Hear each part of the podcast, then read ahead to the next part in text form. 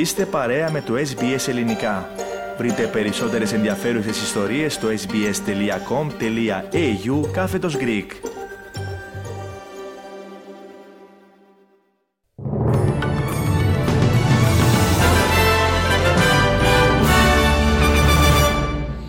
Οι ειδήσει μας αναλυτικά. Αντιδράσεις σε ολόκληρο τον κόσμο έχει προκαλέσει ο ξαφνικός θάνατος του ηγέτη της ρωσικής αντιπολίτευσης και σφοδρού επικριτή του Βλαντίμιρ Πούτιν, Αλεξέη Ναβάλνη. Ο 47χρονος δικηγόρος και πολιτικός ακτιβιστής εξέτειε ποινή κάθερξης 19 ετών για εξτρεμιστική δράση και απάτη σε σοφρονιστικό κέντρο στην Αρκτική υπό πολύ δυσμενείς συνθήκες. Σύμφωνα με την επίσημη ανακοίνωση των φυλακών αναφέρεται ότι ένιωσε αδιαθεσία μετά από περίπατο στον προάβλιο χώρο της φυλακής όπου κατέρευσε και δεν κατέστη εφικτή η ανάνυψή του. Κατά τις ε, δίκες του τους τελευταίους μήνες στις οποίες συμμετείχε μέσω τηλεδιάσκευσης ο Αλεξέη Ναβάλνη φαινόταν αδυνατισμένος και γερασμένος. Υπέφερε από προβλήματα υγείας που συνδέονταν με την απόπειρα δολοφονίας του μέσω δηλητηρίασης το 2020 και με απεργία πείνας που είχε πραγματοποιήσει στη φυλακή. Η φυλάκιση δεν είχε κάμψει πάντως την αποφασιστικότητά του κατά τη διάρκεια των ακροαματικών διαδικασιών και στα μηνύματα που ανέβαιναν στα κοινωνικά μέσα από τους συνηγόρους του, ο Ναβάλνη δεν σταμάτησε να καταγγέλει τον Βλαντίμιρ Πούτιν. Εν τω μεταξύ η σύζυγός του Γιούλια Ναβάλναγια μίλησε στη διάσκεψη ασφαλείας του μονάχου ώρες μετά τις ρωσικές αναφορές για το θάνατο του συζύγου της. Κάνοντας μια προγραμμάτιστη εμφάνιση στην εκδήλωση δήλωσε χαρακτηριστικά «Δεν ξέρω αν πρέπει να πιστέψω ή όχι αυτά τα τρομερά νέα που λαμβάνουμε μόνο από πηγές της ρωσικής κυβέρνησης και πρόσθεσε «Για πολλά χρόνια δεν μπορούμε να εμπιστευτούμε τον Πούτιν και την κυβέρνηση Πούτιν πάντα λένε ψέματα. Αλλά αν αυτό είναι αλήθεια θέλω ο Πούτιν και όλοι γύρω του να γνωρίζουν ότι θα λογοδοτήσουν για όλα όσα έκαναν στη χώρα μας, στην οικογένειά μου και αυτή η μέρα θα έρθει πολύ σύντομα».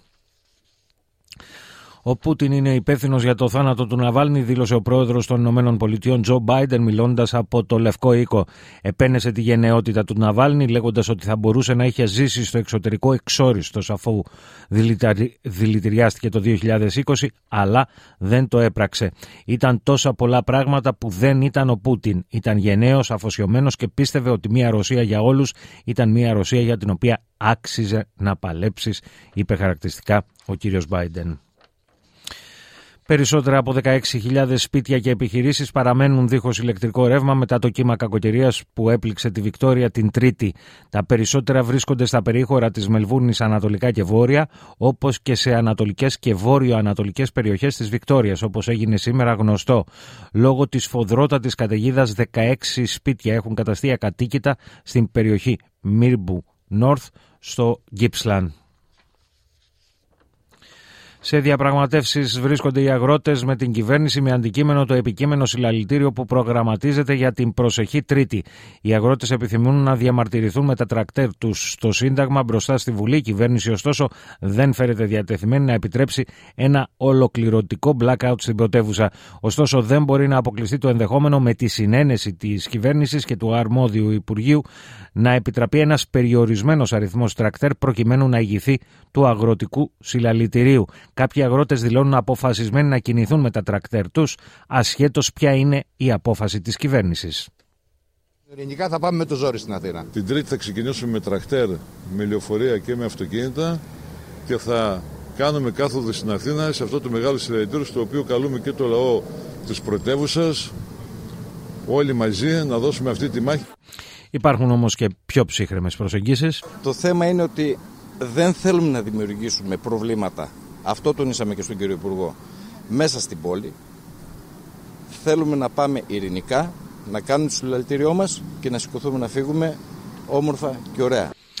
Η αρνητική απάντηση του Υπουργού Προστασίας του Πολίτη αφορά μόνο στην είσοδο τρακτέρ στην πόλη και όχι στην κάθοδο των αγροτών με πούλμαν ή αγροτικά αυτοκίνητα. Οι αγρότες που δεν θα ταξιδέψουν στην Αθήνα προσανατολίζονται σε αποκλεισμούς τελωνίων και λιμανιών. Ο Ουκρανικός στρατός αναγκάστηκε να εγκαταλείψει σήμερα την Αυδιίκα, Αυδιίβκα, συγγνώμη, πόλη στο ανατολικό τμήμα της Ουκρανίας παραχωρώντας ε, στη Ρωσία τη μεγαλύτερη κυρίως συμβολική νίκη της στα πεδία των μαχών έπειτα από την αποτυχία της Ουκρανικής αντεπίθεσης που εξαπολύθηκε το περασμένο καλοκαίρι. Αντιμέτωπος με εντυνόμενη έλλειψη μέσων εξαιτίας ε, ιδίως του αδιεξόδου γύρω από την Αμερικανική στρατιωτική βοήθεια, ο Ουκρανικός στρατός δύσκολα θα μπορούσε να αποφύγει αυτή την αναδίπλωση, αντιμέτωπος με τις ρωσικές δυνάμεις που διαθέτουν πολύ μεγαλύτερες ποσότητες πυρομαχικών και πολύ περισσότερους άνδρες και πίεζαν για να σημειώσουν νίκη στο πεδίο εν ώψη της δεύτερης επαιτίου της εισβολής στις 24 Φεβρουαρίου και ε, τις προεδρικές εκλογές του Μαρτίου στη Ρωσική Ομοσπονδία. Ένα τεράστιο καταβλισμό χτίζουν οι αρχές της Αιγύπτου στην έρημο του Σινά. Ο καταβλισμός περιβάλλεται από ψηλά τείχη από μπετόν και σύμφωνα με τη Wall Street Journal οικοδομείται καθώς το Κάιρο ανησυχεί για ενδεχόμενη μαζική έξοδο από τη λωρίδα, από τη λωρίδα της Γάζας όταν ο στρατός του Ισραήλ αρχίσει τις χερσαίες επιχειρήσεις στη Ράφα. Η εφημερίδα επικαλούμενη Αιγύπτιους αξιωματούχους και ειδικούς αναφέρει πως περίπου 100.000 άνθρωποι ενδέχεται να φιλοξενηθούν σε σκηνές στον καταβλισμό που δεν απέχει πολύ από τα σύνορα με τη Γάζα. Δικαστήριο της Νέας Υόρκης επέβαλε πρόστιμο 364 αμερικανικών ε, δολαρίων, εκατομμυρίων αμερικανικών δολαρίων στον πρώην πρόεδρο των Ηνωμένων Πολιτειών και στους γιους του Έρικ και Ντόναλτ Τζούνιορ για απάτη. Σύμφωνα με την απόφαση, οι Τραμπ είχαν διωγγώσει τις τιμές των ακινήτων που τους ανήκουν με στόχο να εξασφαλίσουν ευνοϊκούς όρους για δάνεια από τράπεζες. Εκτός από το χρηματικό πρόστιμο που επιβλήθηκε, ε, επίσης έχει επιβληθεί και τριετής απαγόρευση επιχειρηματικής πολιτικής λειτουργίας στην πολιτεία της Νέας Υόρκης. Ο Τραμπ υποστήριξε ότι είναι θύμα πολιτικής δίωξης από τους αντιπάλους του και ότι θα ασκήσει έφεση κατά της απόφασης. Η Γενική Εισαγγελέα της Νέας Υόρκης, Λετήσια Τζέιμς, σημείωσε ότι η δικαιοσύνη θα πρέπει να εξασφαλίζει την έντιμη λειτουργία των αγορών. No matter how rich, powerful or politically connected you are, everyone must play by the same rules. We have a responsibility to protect the integrity of the marketplace. Παραμένουμε όμως ε, στην Αμερικανική επικαιρότητα. Δύο ανήλικοι κατηγορούνται ότι άνοιξαν πυρ προκαλώντας χάος κατά την παρέλαση της κατάκτησης του Super Bowl από τους πρωταθλητές του NFL Kansas City Chiefs. Ένα άτομο έχασε τη ζωή του και άλλοι 22, μεταξύ των οποίων 9 παιδιά τραυματίστηκαν από τους πυροβολισμούς κατά τη διάρκεια της συγκέντρωσης της Τετάρτης.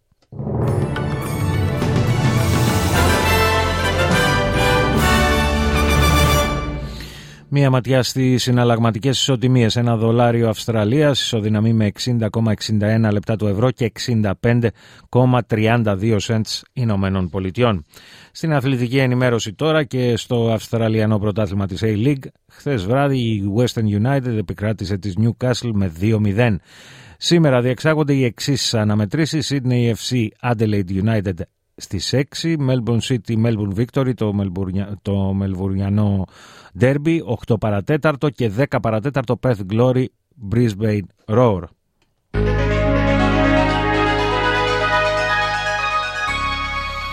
Να ολοκληρώσουμε όμως με την πρόγνωση του αυριανού καιρού. Πέρθ αραιές νεφώσεις και καύσωνας 22 έως 43.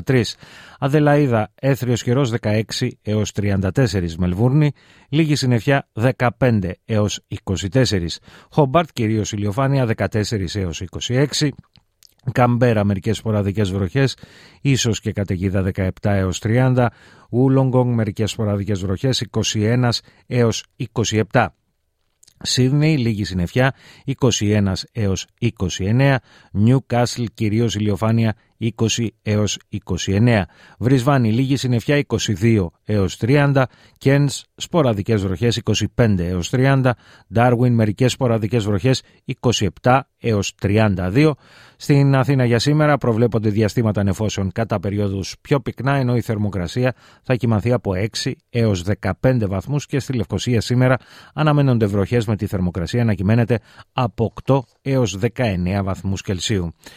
Σε αυτό το σημείο ολοκληρώθηκε το δελτίο ειδήσεων του ελληνικού προγράμματος της ραδιοφωνίας SPS. Εσείς όμως δεν αλλάζετε συχνότητα καθώς μετά τα σύντομα διαφημιστικά μηνύματα επανερχόμαστε με την παρουσίαση του υπόλοιπου προγραμματός μας.